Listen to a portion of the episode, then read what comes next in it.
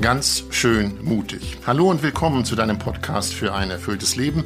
Mein Name ist Andreas Bohrmann. Ich bin alle zwei Wochen, das wissen einige von euch, mit Melanie Wolfers verabredet. Sie lebt in Wien, ist Philosophin, Theologin und Bestsellerautorin verschiedener Bücher. Melanie und ich reden in diesem Podcast miteinander über das Leben, über Facetten des Lebens. Doch bevor wir heute ins Gespräch kommen, haben Melanie und ich eine Bitte an euch. Deshalb erstmal Hallo Melanie. Hallo Andreas. Wir haben vor kurzem einjährigen Geburtstag gefeiert. Die wievielte Episode ist das heute? Die 30. Episode. Die 30. Und äh, ganz schön mutig ist etwas, was ihr zu Hause oder wo auch immer kostenlos hören könnt. Das soll auch so bleiben. Doch brauchen wir, wünschen wir uns eure Unterstützung. Wie kann das gehen, Melanie? Wie kann jemand uns unterstützen? Ja, es wäre einfach ganz wunderbar, wenn ihr unsere Arbeit, das heißt die, die konkrete Fortführung des Podcasts, äh, unterstützt und unsere Arbeit wertschätzt. Das ist möglich, indem ihr monatlich einen kleinen oder größeren Beitrag ja, uns zukommen lasst. Ähm, das kann ein, die Höhe eines Cappuccinos sein von 2,50 Euro oder von 5 Euro oder 10 Euro im Monat. Konkret mhm. könnt ihr unten auf die Show Notes gehen unter dem Podcast. Da steht Steady und das ist der Link, wo ihr dann auf die Förderungsseite kommt oder auch auf meiner Homepage ist der gleiche Link gegeben. Wenn du diese Summen nennst, muss ich immer an mein Taschengeld von früher denken, denn meine Eltern sagten immer, Kleinvieh macht auch Mist. Genau, ich meine, es darf auch mehr sein, aber Kleinvieh macht auch Mist und Eben. das hilft uns einfach, dass der Podcast weiter existieren kann und es wäre einfach wunderbar, ja einfach auch, wenn ihr unsere Arbeit wertschätzen mögt. Also wie gesagt, in den Shownotes die Informationen. Das dazu. Wir reden dann gleich miteinander.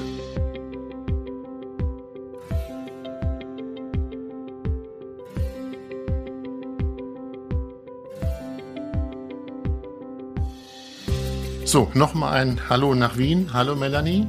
Hallo Andreas. Wir wollen heute über eine Facette des Lebens reden, ja, die manch einer, manch eine bereits womöglich durchlebt hat, womöglich zurzeit mittendrin steckt oder, wenn es gut läuft, mehr oder weniger überstanden, sag ich mal, überstanden hat. Wir wollen über Schicksalsschläge reden. Das Leben kann ja grausam und gemein und auch ungerecht sein. Du hast es mit Menschen zu tun, die in die Beratung kommen. Mit welchen Schicksalsschlägen hast du es zu tun? Ja, die sind so unterschiedlich wie das Leben selbst. Also, äh, wenn ich jetzt so auf die vergangenen Wochen schaue, ähm, ja, da ist ein junger Vater an einer schweren Krankheit gestorben und hinterlässt Frau und Kinder. Ähm, jemand anders leidet große Not, weil ein naher Mensch ähm, sich das Leben genommen hat. Ja, und eine Frau, die sagt, mein Mann hat sich von mir getrennt und ich hätte mir eigentlich so gewünscht, dass wir zusammenbleiben und jetzt ist irgendwie mein Leben ganz, ganz, ganz anders, als, mhm. als ich es mir wünsche. Ich habe mal in die Mails geguckt, die uns Hörerinnen und Hörer schicken. Da gibt es auch Schicksalssätze. Zum Beispiel schreibt Gerhard, wie kann man in aussichtslosen Erkrankungen sein Leben gestalten? Oder Grit schreibt momentan, bin ich auf der Sinnfindung nach meinem eigenen Ich ohne meinen geliebten Mann. Und Brigitte schreibt, unser jüngster Sohn hat sich das Leben genommen. Wie kann das Leben hier noch gelingen? Melanie, in deinem Buch Zuversicht bringst du eigentlich die elementaren Fragen auf einen Punkt. Da schreibst du, was hilft, damit wir nicht in der Flut von Not und Verzweiflung nicht untergehen und was macht uns fähig, mitten in der Krise nach neuen Lebensräumen Ausschau zu halten. Das sind die elementaren Fragen, darüber wollen wir reden. Ich habe vorhin das Wort Schicksalsschlag benutzt. Ist das ein Wort, was dir gefällt oder hörst du das eher kritisch? Nein, ich denke, es trifft was, äh, bringt was auf den Punkt. Nämlich also, was steckt drin in dem Wort Schicksalsschlag? So, da wird ausgedrückt, dass das Schicksal manchmal nur einige Sekunden braucht, um das Leben auf den Kopf zu stellen, um das Leben eines Menschen dramatisch zu verändern. Ein, ein Unfall, ähm, hervorgerufen durch die Unaufmerksamkeit eines Autofahrers oder ein unerwarteter Schlaganfall. Also da verändert sich das Leben von jetzt auf gleich in dramatischer und bedrängender Weise. Grit hat den schönen Satz geschrieben, schöner Satz, aber es ist ein Satz, der passt an dieser Stelle. Alles steht still, nichts ist mehr, wie es eben noch war.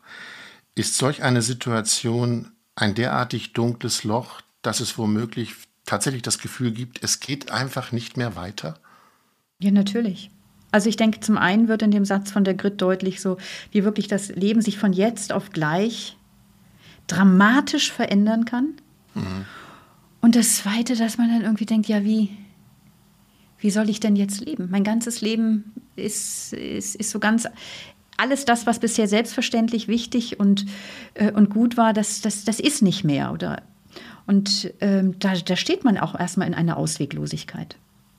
Ich habe vor der Produktion über mein Leben kurz nachgedacht und habe über Schicksalsschläge nachgedacht. Und als erster Gedanke kam mir der Tod meines Vaters in den Kopf. Und wenn ich das richtig erinnere, war das völlig überraschend. Es kam wirklich aus heiterem Himmel, diese Nachricht. Und ich muss sagen, ich war im ersten Moment zwar schockiert, aber ich habe auch funktioniert. Ich hatte nicht das Gefühl von, ich bin jetzt gelähmt, sondern ich habe wirklich funktioniert. Ich musste dies und das und jenes erledigen. Und das finde ich im Rückblick eigentlich merkwürdig. Nein, das ist, glaube ich, ganz und gar nicht merkwürdig, Andreas, sondern eine Erfahrung, die ganz viele Menschen machen, dass, dass du erstmal in dem Moment, ja, wo, wenn, wenn dein Vater wie aus heiterem Himmel stirbt, du erstmal ähm, fähig bist, und da sind Menschen zu ganz großen, großen, großen Leistungen wirklich auch fähig zu funktionieren und die Dinge zu tun, die jetzt dran sind.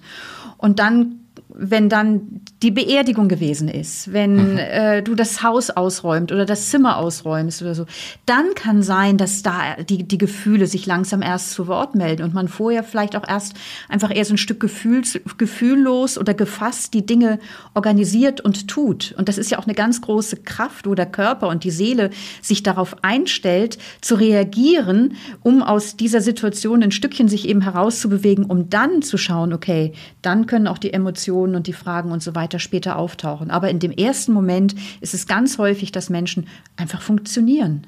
Ja, das war auch so die Trauer oder die, ja, die Trauer kam später. Anders war das beim Tod meiner Mutter, denn der Tod zeichnete sich ab. Es war ein langer Prozess des Sterbens. Und trotzdem, trotzdem man wusste oder ich wusste, sie wird sterben, war das dann doch immer noch ein, ein Schock in dem Moment, wo sie mhm. gestorben mhm. ist. Mhm. Heißt das, man kann sich eigentlich nicht drauf einrichten? Es bleibt immer ein Schicksalsschlag? Ich weiß nicht, ob. Ich glaube, das ist jetzt auch eine sehr individuelle Wortwahl. Mhm. Also so, ich, ich, ich denke schon, dass wir, gerade wenn wir einen Menschen, den wir leben, lieben, sehen, dass der aufs Sterben zugeht, dass man sich natürlich innerlich darauf vorbereitet. Und doch, wenn er denn dann wirklich gegangen ist, dann ist das einfach auf einmal nochmal eine ganz neue Realität, die, die, die dann auch nochmal ganz anders daherkommen kann, als wenn man sich äh, vielleicht auch schon davor bereitet hat. Mhm. Also ich weiß nicht, ob ich da immer das Wort Schicksalsschlag da verwenden ja. würde, ich persönlich. Das ist auch eine Frage der Wortwahl. Den, den Satz, den ich damals immer gehört habe von Freunden und Menschen, die mir nahestehen, du brauchst Zeit zum Trauern. Du musst dir Zeit nehmen. Warum ist das so wichtig? Ja, man kann das mit dem Bild auch einer körperlichen Wunde verdeutlichen. Eine Wunde braucht Zeit zum Heilen und so brauchen seelische Wunden auch Zeit zum Heilen. Aber es gilt nicht, dass die Zeit einfach alle Wunden heilt. Wunden brauchen Zeit zum Heilen, aber es ist nicht so, dass einfach seelische Wunden von selber heilen. Es ist einfach auch eine Weise der inneren Arbeit, der Auseinandersetzung. Man redet ja auch gerne von Trauerarbeit oder eben einfach auch Gefühle durcharbeiten etc., worüber wir heute ja auch sprechen, die eben wichtig sind, um aus ja, um, um irgendwie neu leben zu lernen mit dieser neuen Situation, die so ganz anders ist als, als bislang. Hm, verlassen wir mal das Bild Schicksalsschlag und das Sterben eines Menschen. Es gibt ja andere Schicksalsschläge, das hast du vorhin schon erwähnt. Oft sagen Menschen, wenn man in einer Krise ist oder wenn etwas passiert, was nicht in den normalen Lebensfluss passt, äh, da ist auch eine Chance, ja. Diese Krise ist auch eine Chance. Mhm. Wie, wie, findest du solche Sätze, wenn Menschen. Ich höre sie ganz ambivalent. Also es hängt davon ab, da, ich glaube, da macht der Ton die Musik. Nämlich? Es stimmt natürlich, das haben sicher viele in ihrem Leben schon erfahren, dass, dass man durch Krisen hindurchgehen und auch reifen kann. Das ist möglich. Ähm, also von daher stimmt dieser Satz in einer Krise kann eine Chance liegen. Aber wenn ich jetzt mitten in der Krise bin und mir dann jemand sagt, du, daran liegt bestimmt eine Chance, äh, dann ist das einfach nur noch die nächste Ohrfeige zu dem, dass ich, dass ich gerade gar nicht ein noch ausweis. Das hilft dann in dem Moment nicht. Und ähm, das erinnert mich auch nochmal an so einen anderen Satz, der auch sehr gerne ge gesagt wird, so in unserer Gesellschaft, also auch eng damit verbunden, ja, alles hat eh sein Gutes, wirst schon noch sehen. Mhm. Und das halte ich tatsächlich für Blödsinn. Ist das eine Art Verdrängung? Nach dem Motto, es hat alles hat eh sein Gutes, heißt ja, lass das Schlechte mal, blende das mal aus, lass das mal weg. Ja, ich, ich glaube schon, dass das eine Weise sein kann, wenn Menschen das einem sagen, dass die einen natürlich irgendwie trösten wollen, aber auf der anderen Seite halten sich selber vielleicht gar nicht aus, äh, mich so leiden zu sehen oder jemanden so leiden zu sehen. Das ist dann eher so vielleicht wie so, wie so ein Schnuller, den man in jemanden in den Mund steckt, damit er aufhört zu weinen, mhm. anstatt dass ich wirklich in einer guten Art und Weise dem leidenden Menschen nahe bin. Also das ist ja, alles hat sein Gutes, das ist einfach, ich finde auch eine, eine rücksichtslose Siegermentalität. Also es stimmt einfach nicht. Ich, ich habe in den letzten Tagen nochmal mit, mit einem schwer depressiven Menschen Kontakt gehabt und wirklich eine chronische, schwere Depression. Da steckt überhaupt nichts Positives drin, da steckt kein Sinn drin.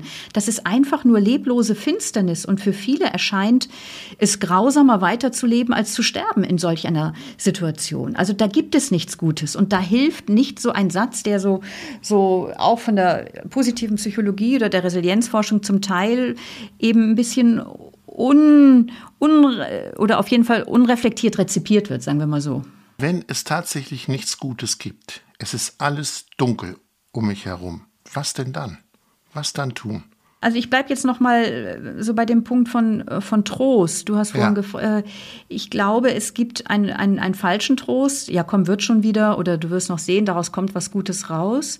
Aber ich glaube, es gibt auch ein, eine Art und Weise, wie wir Menschen beistehen können, die ein Stückchen stärkt. Und das, das ist ein echter und ein guter Trost. Und der Mensch ist existenziell trostbedürftig. Und wir müssen häufig das Unlösbare einfach aushalten. Und daher ist einfach ganz stark so die Erfahrung, angewiesen zu sein auf ein Du, auf ein menschliches Gegenüber, das mich sacht an der Schulter berührt, in den Arm nimmt, mir ein Glas Wasser gibt, einfach eine konkrete Hilfestellung oder ein, ein Taschentuch in die Hand drückt.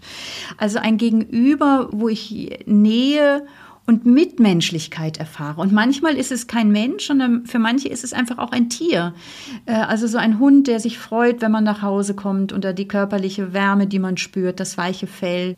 Aber ich habe das neulich erlebt. Ein Freund von mir hat eine Krebsdiagnose bekommen und er erzählt mir, ich war beim Arzt und der hat gesagt, ich habe Krebs.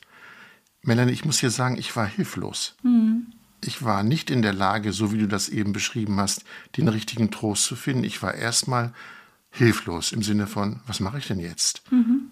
Ja, ja, also ich finde es nicht so einfach. Nein, ist ähm, es auch nicht. Und wir sind erstens, glaube ich, darin auch nicht geübt.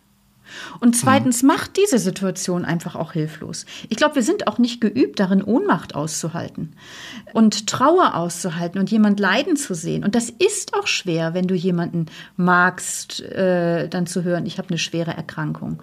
Und doch gelingt dir dann ja vielleicht mit der Zeit dann auch zu sagen, okay, und jetzt, ähm, man muss sich ja selber auch erstmal ein Stückchen fangen bei so einer, äh, wenn man sowas hört. Aber dann zu gucken, okay, was, wie könnte ich ihm eine Freude machen? Und ich glaube tatsächlich, häufig sagen Menschen, ja, ich kann ja gar nichts mehr tun, ich kann einfach nur da sein.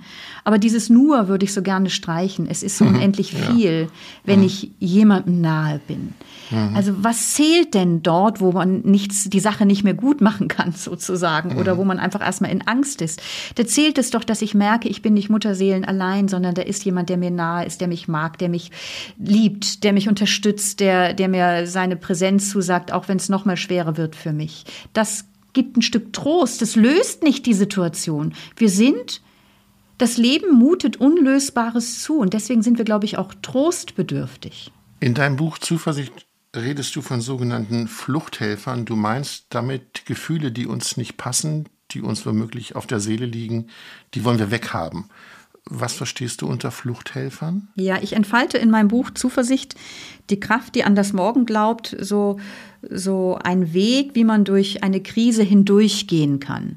Und ein erster wichtiger Schritt ist, im emotionalen Schlamassel wirklich anzukommen. Das heißt, sich zu erlauben, die Gefühle, die zum Beispiel eine äh, eine schwere Krankheitsdiagnose in einem aufruft oder der Verlust eines Menschen, den ich liebe, der gestorben ist oder der sich das Leben genommen hat oder die Trennung, äh, die mein Mann vollzogen hat.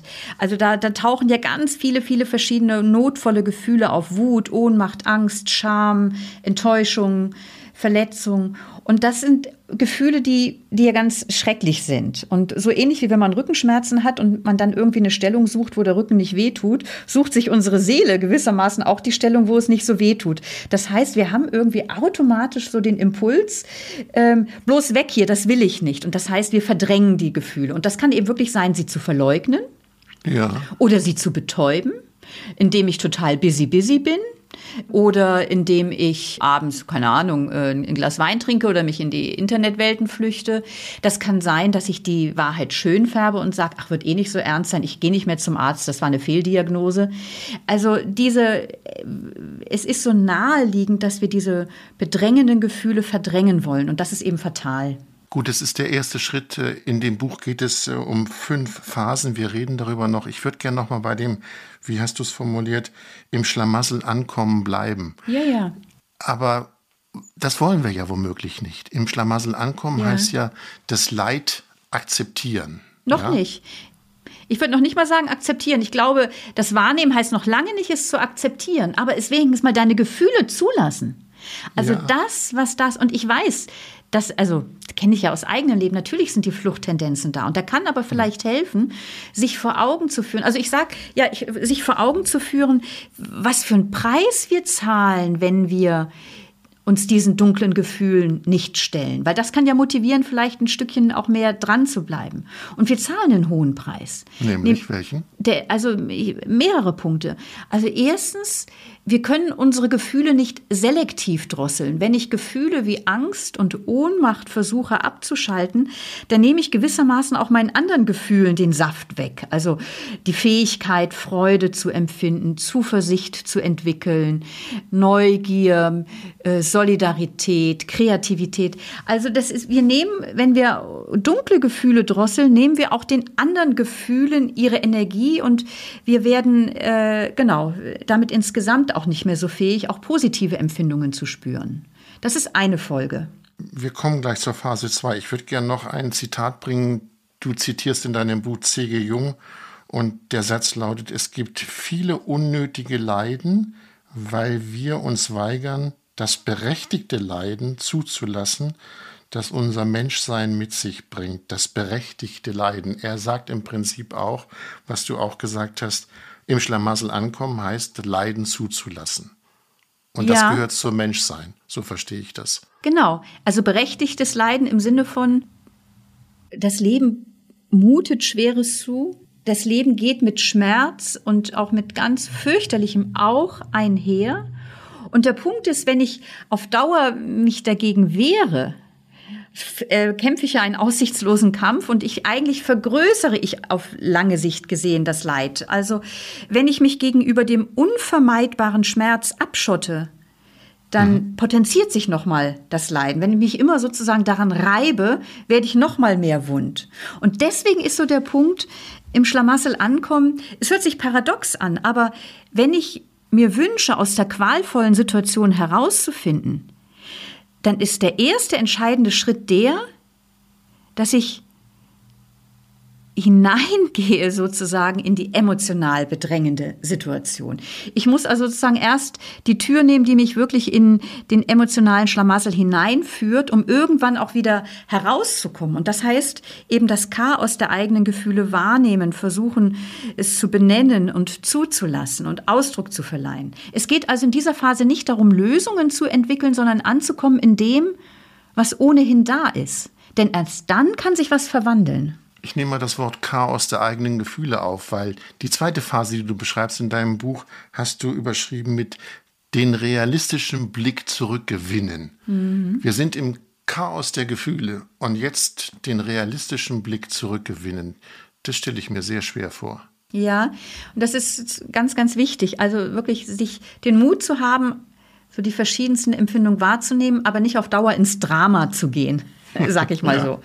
Nämlich, welche, die Gefühle also gerade wenn man wirklich in, in, in einer tiefen existenziellen Krise ist, dann wirken die Gefühle häufig so wie Filter, die meine Wahrnehmung der Situation und meiner selbst trüben und auch verzerren. Dann kommt es dazu, dass man eben bisweilen einfach katastrophiert und sagt, ich werde nie mehr glücklich werden. Ich werde nie mehr, äh, ich werde mein Leben lang alleine durchs Leben gehen. Oder jemand bekommt eine Krebsdiagnose oder eine schwere Diagnose und sagt, das ist mein Todesurteil. Heißt es ja überhaupt nicht. Also Gefühle, die Angst, die malt auf einmal die schlimmsten Gespenster aus. Und deswegen ist es so wichtig, auch wieder einen Schritt zurückzugehen von den Gefühlen und genau hinzuschauen und zu schauen, die Situation zu analysieren. Was ist? Versuchen Sie mehr zu verstehen, zu versuchen auch wahrzunehmen, was geht in mir vor, wo kann ich mir auch Hilfe suchen, was sind meine größten Ängste, was könnte mir helfen, wenn das eintritt, was ich befürchte. Also da eine realistische Bestandsaufnahme zu machen und dann entdeckt man häufig, nicht immer, aber häufig, so katastrophal, wie ich gedacht habe, ist die Situation doch nicht. Mhm. Oder andere entdecken, äh, ich habe die Situation schön gefärbt und sie ist eigentlich ernster, als ich meine. Ich, ich muss sagen, ich, ich habe es eigentlich weggewischt vom Tisch und ich muss mich einer viel ernsthafteren Sache stellen, als ich äh, bislang eingestehen wollte. Ist das die Phase 3, die du beschrieben hast, mit die Schwere anerkennen und auch betrauern? Ist das das, was du meinst? Ja, ähm, ja, noch nicht. Also so, ich, ich sag mal so, wenn, wenn man so einerseits so die Emotionen, also das emotionale, die emotionale Bedrängnis wahrnimmt, ohne ins Drama zu gehen, sondern auch die Real Situation versucht, realistisch wahrzunehmen, dann ähm, sieht man den Ernst der Lage und dann ist ja immer noch die ganze Frage, ja, wie stehe ich denn nun zu dieser ganzen Situation? Jetzt, bislang war es ja erstmal darum, ging es ja darum, so wahrzunehmen. Aber wie gehe ich denn jetzt mit dem, was da ist, in mir und mit der Situation um? Und da ist tatsächlich so ein ganz wichtiger Punkt, der hört sich sehr unsympathisch an, ich, aber ich glaube, ich halte es für ganz, ganz elementar und das zeigen auch viele Forschungen so, zu Krisenverarbeitung und so weiter. Ähm, ich formuliere es gerne so vor dem unveränderlichen Kapitulieren oder sich ergeben. Das hört sich extrem lebensfeindlich an, nach lebensfeindlicher Selbstaufgabe. Aber ich glaube, es liegt etwas zutiefst Humanes darin, sich einer Situation zu ergeben, die nicht abwendbar ist. Also chronisch Kranke können davon ein Lied singen. Sie kriegen ihre Krankheit partout nicht los. Und ihre Situation wird von, von der Lebensqualität erst dann sich verändern und zum Besseren wenden, wenn sie nicht auf Dauer gegen ihre Erkrankung ankämpfen, sondern irgendwie auch sozusagen kapitulieren vor diesem Unvermeidbaren. Mir hat jüngst jemand gesagt, ich fand das ein tolles Bild, eine Frau, die an einer auch wirklich schmerzhaften chronischen Erkrankung leidet. Ja, diese Erkrankung ist irgendwie wie so ein Untermieter in meinem Leben.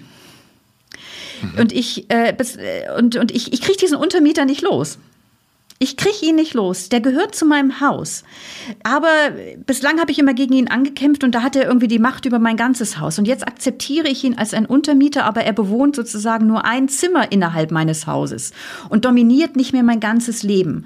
Also dadurch, dass sie kapituliert hat vor der Unvermeidbarkeit ihrer chronischen Erkrankung ähm, und sie sich sozusagen ergibt, nimmt sie der Krankheit die Allmacht, gibt ihr einen Ort im Leben und begrenzt sie. Und dadurch, durch dieses sich ergeben und das anerkennende Schweren hat sie auch wieder neue Kraft gewonnen und hat wieder entdeckt, was ihr auch an anderen Dingen möglich ist, trotz dieses Untermieters, der echt nervig ist, aber manchmal auch Ruhe gibt. Und dadurch findet sie eine neue Kraft. Und eine neue Kraft finden heißt ja auch eine Lösung finden, nach Lösungen suchen. Jeder, der einen Schicksalsschlag ja, erleidet oder erlitten hat, ist ja auf der Suche, wie komme ich da möglichst irgendwie wieder raus. Ist das normal, nach einer Lösung zu suchen oder kann es auch sein, dass man in diese Situation verharrt, verharren muss? Also ich würde da gerne zwei Aspekte einbringen. Ähm, also so das eine, es ist sehr, sehr menschlich, immer wieder so zu fragen, ja, warum musste, warum hat sich mein Mann von mir getrennt? Warum habe ich die Krankheit? Warum ähm, ist mein Sohn gestorben oder hat sich das Leben genommen oder mein Freund. Aber diese Frage nach dem Warum, darauf gibt es einfach keine Antwort. Und es ist so, so hilfreich, wenn Menschen ähm, sozusagen die Perspektive wechseln können. Und das kann nur jeder Mensch für sich in seinem eigenen Rhythmus. Und das braucht manchmal vielleicht viele, viele, viele, viele Jahre, bis man dazu auch in der Lage ist, so die Perspektive zu wechseln, die der Viktor Frankl so stark benennt, diese kopernikanische Wende weg vom Warum hin zum Wozu. Also so zu schauen, nicht zu fragen, Leben, warum mutest du mir das zu, sondern Wozu ruft mich jetzt das Leben? Wo gibt es jetzt Lebensmöglichkeiten für mich, die ich gestalten kann? Wozu fordert mich die Situation auf? Also so dieser Perspektivenwechsel kann ganz entscheidend sein. Und da, da kann jeder immer nur für sich selbst die Antwort finden, wo man merkt, jetzt bin ich da, dazu aufgerufen, ähm, mein Leben in diese oder jene Richtung auch zu entwickeln. Oder ich, ich spüre die Einladung, mit anderen einen Trauerkreis zu machen, die mit einem ähnlichen Schicksalsschlag konfrontiert sind, um uns auch gegenseitig zu stärken. Also dieser Perspektivenwechsel weg vom Warum, der rückwärts gewandt ist, hin zum Wozu. Mhm. Wenn wir aus dem Warum ein Wozu machen wollen, inwieweit hilft da ich frage mal dich persönlich, inwieweit hilft dir dein Glaube dabei, aus dem Warum ein Wozu zu machen? Oder inwieweit hilft Spiritualität? Wir haben ja oft das Thema Spiritualität in unserem Podcast. Also ich würde das auf einer viel breiteren Ebene antworten, gar nicht auf der Frage der Ebene vom Warum zum Wozu, sondern viel breiter. Also wir haben vorhin über Trost gesprochen. Trost braucht ein Gegenüber. Und für mich als Christin ähm, ist sind, ist ein menschliches Gegenüber immer, immer wieder ganz, ganz wichtig dort, wo ich in Bedrängnis bin, aber auch, auch so eben in der Stille oder in, der, in, in ja, so die Erfahrung eines göttlichen Gegenübers. Ich finde das ja total spannend, dass, ähm, und zwar wichtig in all den Phasen, über die wir gerade sprechen, mhm. dass ich merke, ich bin nicht allein wenn ich mich in mein emotionales Schlamassel auch hineinbewege. Ich, ich bin nicht allein, wenn ich irgendwie auch meine Ohnmacht eingestehe und sage, ich weiß jetzt echt nicht weiter und ich sehe auch überhaupt noch keine Perspektive. So dieser Tiefpunkt der Krise ist ja das Eingeständnis der Ohnmacht, ohne dass ich ein Licht am Ende des Tunnels sehe. Und das ist ja das, wovor das Ich am meisten Angst hat. Die, das Eingeständnis, ich habe keine Kontrolle über die Situation und ich weiß auch nicht, wie es gehen soll. Und da ist ähm, für mich, und das bezeugen ja auch ganz viele Menschen aus verschiedenen Religionen und spirituellen Strömungen, so diese Erfahrung einer tieferen Realität, auch der Geborgenheit, kann eine ganz große Hilfe und Stärke sein. Und ich möchte da vielleicht zwei Sachen auch wirklich nochmal so theologisch sagen, weil ich die auch sehr, sehr sprechend finde. Also wir haben vorhin drüber gesprochen, dass, dass man häufig sagt, so wenn Menschen leiden und man dann sagt, ja, ich kann eigentlich gar nichts tun, ich kann nur dabei sein aber dass das so das Stärkende und Trostvolle ist.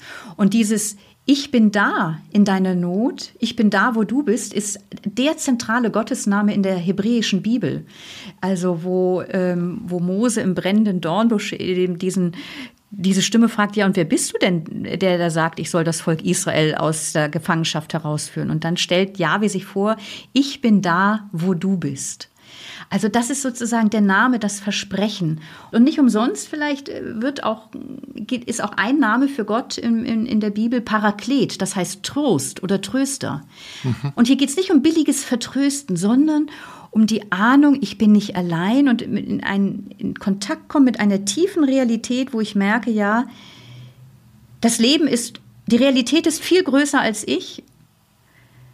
Und ich kann mich nicht im Leben halten, aber irgendwie bin ich im letzten noch mal vom Leben gehalten oder von einer tiefen Wirklichkeit. Und das kann trösten. Und das kann Kraft geben.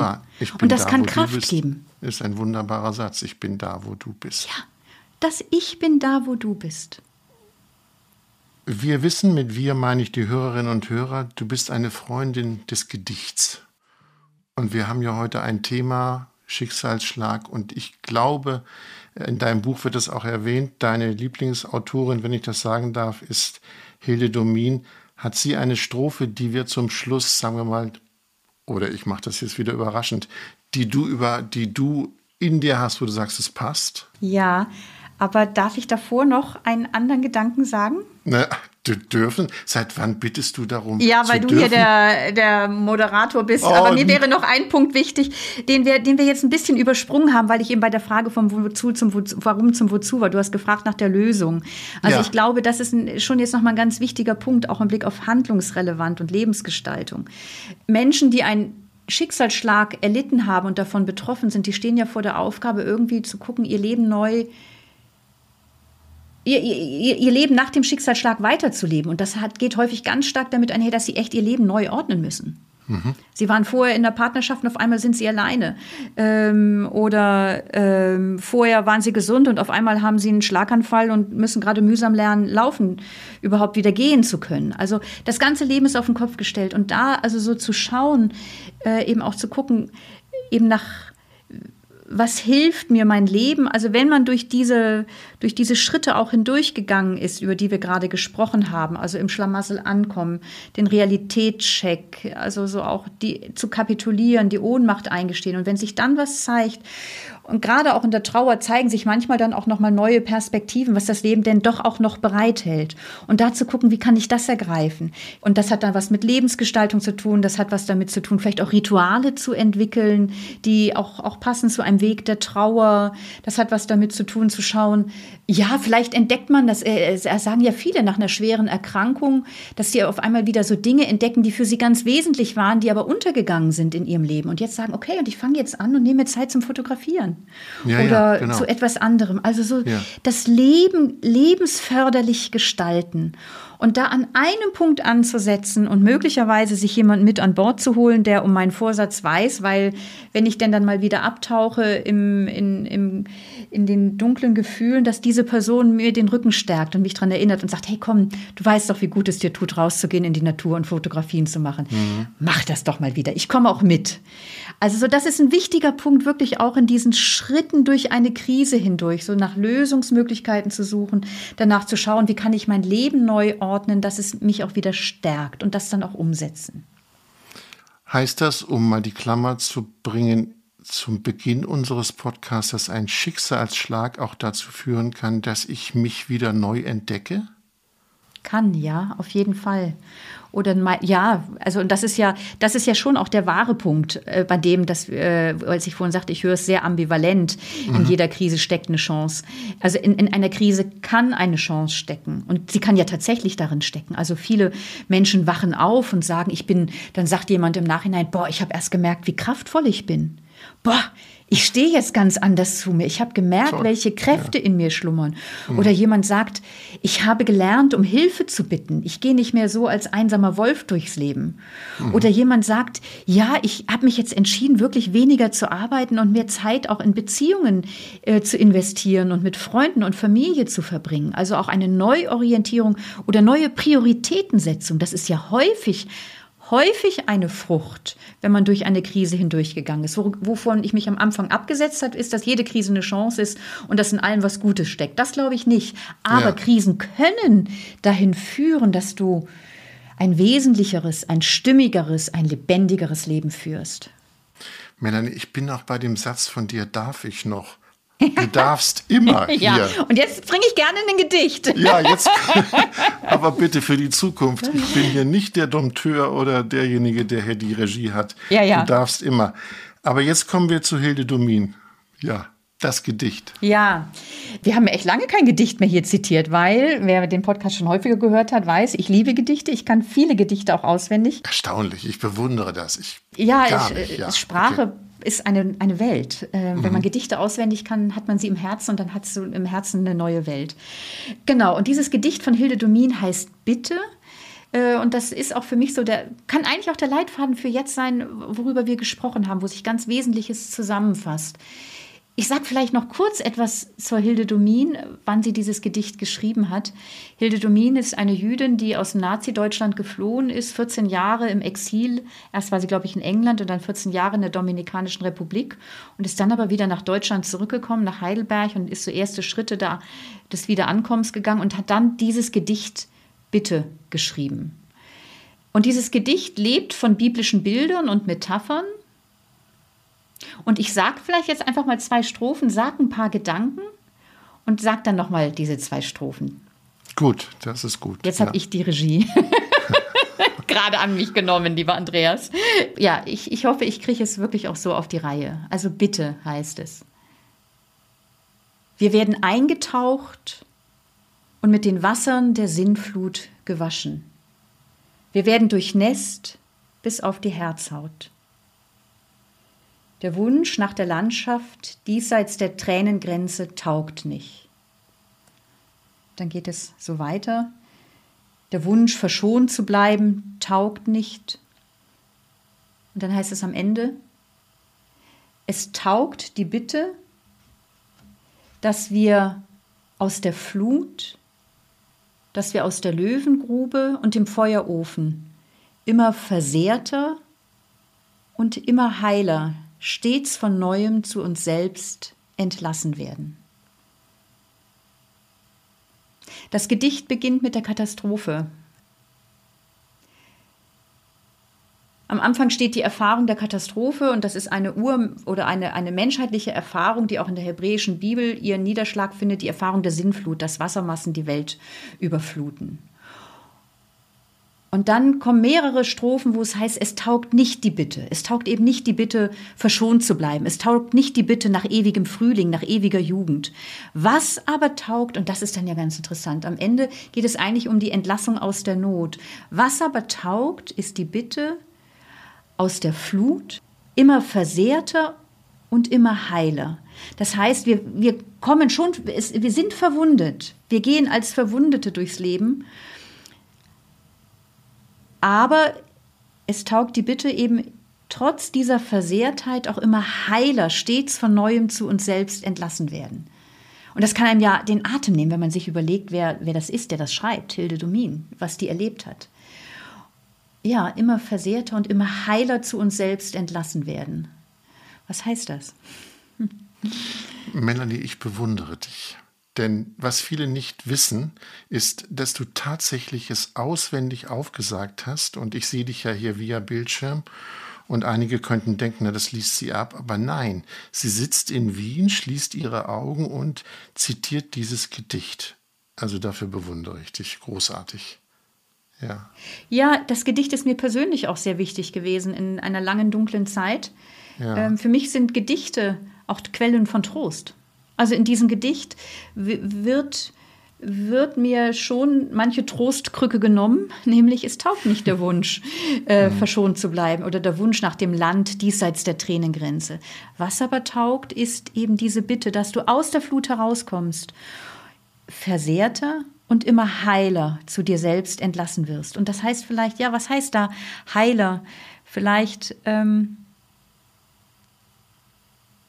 ja, vielleicht ist man durch die Versehrtheit auch sensibler, wacher, auch wacher für die tiefere Realität des Lebens, worüber wir vorhin schon so gesprochen haben, ähm, dass die Realität größer ist als ich und ich im letzten aus der Geschenkhaftigkeit lebe. Mir mutet das Leben viel zu und alles das, wo, wo einfach auch überhaupt Leben möglich ist, ist im letzten Geschenk.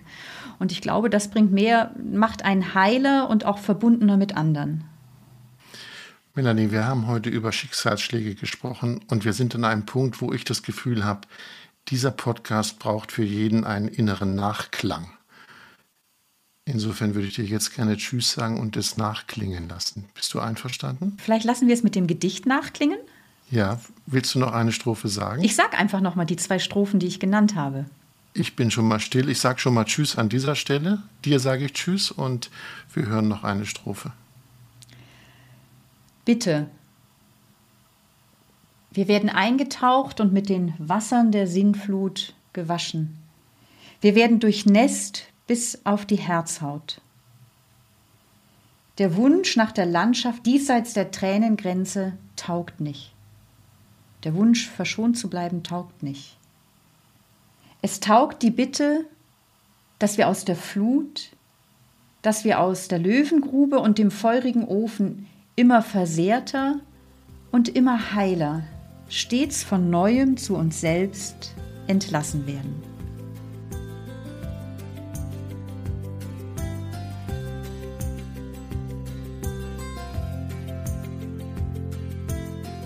Wenn ihr über all das, worüber wir gesprochen haben, mehr erfahren wollt, und womöglich auch das Gedicht nachlesen wollt, so könnt ihr das in dem Buch Zuversicht, die Kraft, die an das Morgen glaubt, an ein Morgen glaubt. Und dieses Buch ist erschienen im Bene Verlag. Das war es im Prinzip für heute, doch dies noch, wollt ihr keine Folge verpassen, dann abonniert den Podcast in einer App eurer Wahl. Wir freuen uns über Kritik, Lob und auch geklickte Sternchen. Und wir freuen uns auch, wenn ihr uns schreibt. Was beschäftigt euch? Was liegt euch auf der Seele? Über welches Thema sollten wir mal reden? Dann schreibt uns an podcast.melaniewolfers.de. Weitere Informationen findet ihr auf der Website melaniewolfers.de. Eins habe ich noch vergessen, Stichwort Kleinvieh macht auch Mist. Wenn ihr uns unterstützen wollt, findet ihr auch das in den Show Notes. Wir hören uns wieder in zwei Wochen, dann heißt es wieder ganz schön mutig. Bis dahin, macht es gut. Tschüss.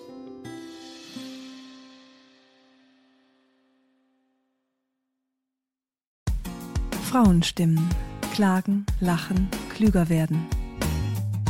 Ich bin Ildiko von Kürti, ich bin Buchautorin und Journalistin und in meinem Podcast spreche ich alle zwei Wochen mit lebensklugen und mutigen Frauen über das Loslassen und das Aufbrechen, das Verlieren, das Suchen und das Finden.